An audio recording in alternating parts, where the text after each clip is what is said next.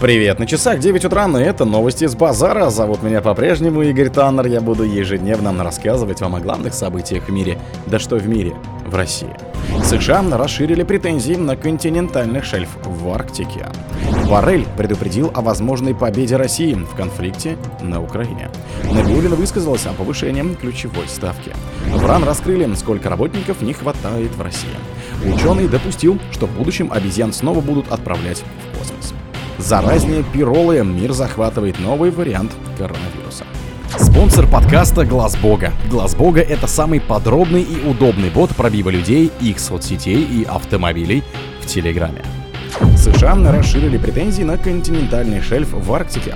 США объявили о расширении собственной части континентального шельфа в Арктике, передает агентство Bloomberg со ссылкой на заявление Госдепартамента.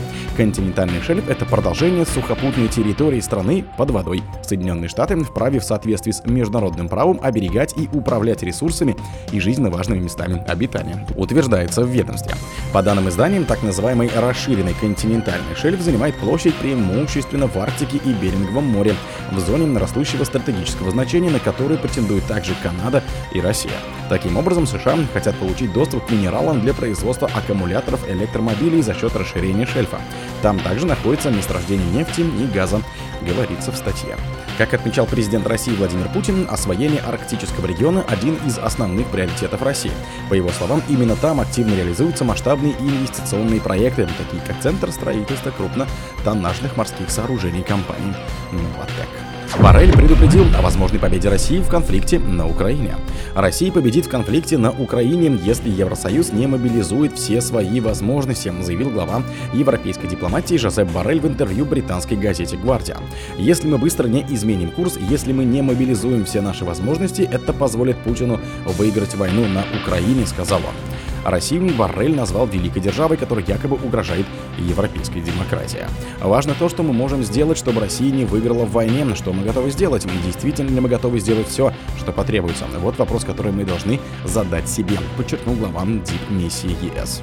Боррель не раз высказывался за продолжение военной поддержки Киева со стороны Запада. В частности, в июне он выразил опасение, что без иностранной помощи конфликт в Украине закончится очень быстро. А на днях пожаловался на то, что не все страны Евросоюза видят в России стратегическую угрозу, как бы он ни пытался их в этом убедить. Набиуллина высказалась о повышении ключевой ставки.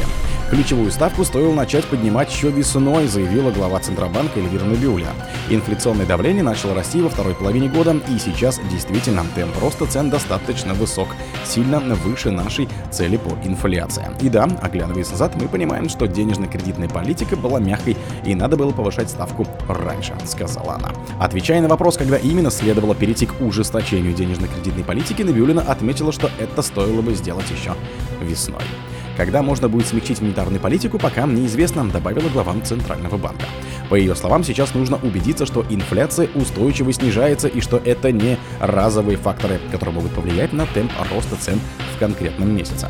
Нужно будет для этого 2 или 3 месяца или больше. Это зависит от того, насколько широкий круг показателей, которые характеризуют устойчивую инфляцию, снижается, пояснила Набиуллина. В РАН раскрыли, сколько работников не хватает России. В уходящем году в России резко вырос дефицит рабочей силы, пишут «Известия» со ссылкой на исследование научного сотрудника Института экономики РАН Николая Ахапкина. Если распространить представленные Росстатом данные на всю совокупность занятых, то нехватка работников в 2023 году ориентировочно составит 4,8 миллиона человек, приходит к выводу ученые. Так, о кадровом голоде заявил практически 91% российских компаний. По словам операционного директора сервиса «Подработка» Александра Ветеркова, не хватает продавцов, водителей, а также сотрудников в сфере строительства и транспорта. Профессор департамента психологии и развития человеческого капитала финансового университета при правительстве Александр Сафонов подчеркнул, что сложившаяся ситуация не позволяет производить достаточное количество товаров, а это отражается в снижении темпов роста ВВП. Ученый допустил, что в будущем обезьян снова будут отправлять в космос. директор Института медико-биологических проблем Олег Орлов не исключил, что российские ученые вернутся к полетам в космос обезьян. Интерес к этому есть. Интерес такой есть, но в практическом аспекте это пока не обсуждается. Дело в том, что отказ от полетов обезьян был связан с определенными биоэтическими соображениями, которые в тот момент возобладали. Поэтому возврат к этой программе — это некая определенная должна быть работа обоснования. Хотя мы не исключаем в дальнейшей такой возможности, сказал Орлов на пресс-конференции в Международном мультимедийном пресс-центре медиагруппы «Россия сегодня». В то же время он добавил, что институт сейчас работает с обезьянами, в частности, их используют для решения задач радиобиологической безопасности, что нужно для перспективных космических полетов. Заразные пиролы. Мир захватывает новый вариант коронавируса. Во многих странах мира стремительно распространяется сильно изменившийся вариант коронавируса SARS-CoV-2. Он настолько заразен, что ВОЗ отнесла его к группе, представляющих интерес.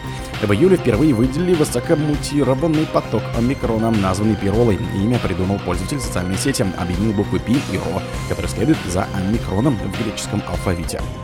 Специалисты опасались, что вариант пирола сможет частично обойти сформировавшийся иммунитет, поскольку у него более 30 мутаций в белке шипе по сравнению с ВА-2 первой генерации вариантов омикрона. Однако Центр по контролю и профилактике заболеваний США сделали вывод, что риск для общественного здравоохранения, создаваемый этим вариантом, низок по сравнению с другими циркулирующими вариантами.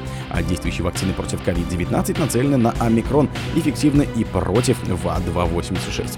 После этого ВОЗ понизила статус пиролы на варианты представления интерес до варианты под наблюдением. О других событиях, но в это же время не пропустите. У микрофона был Игорь Таннер. Пока.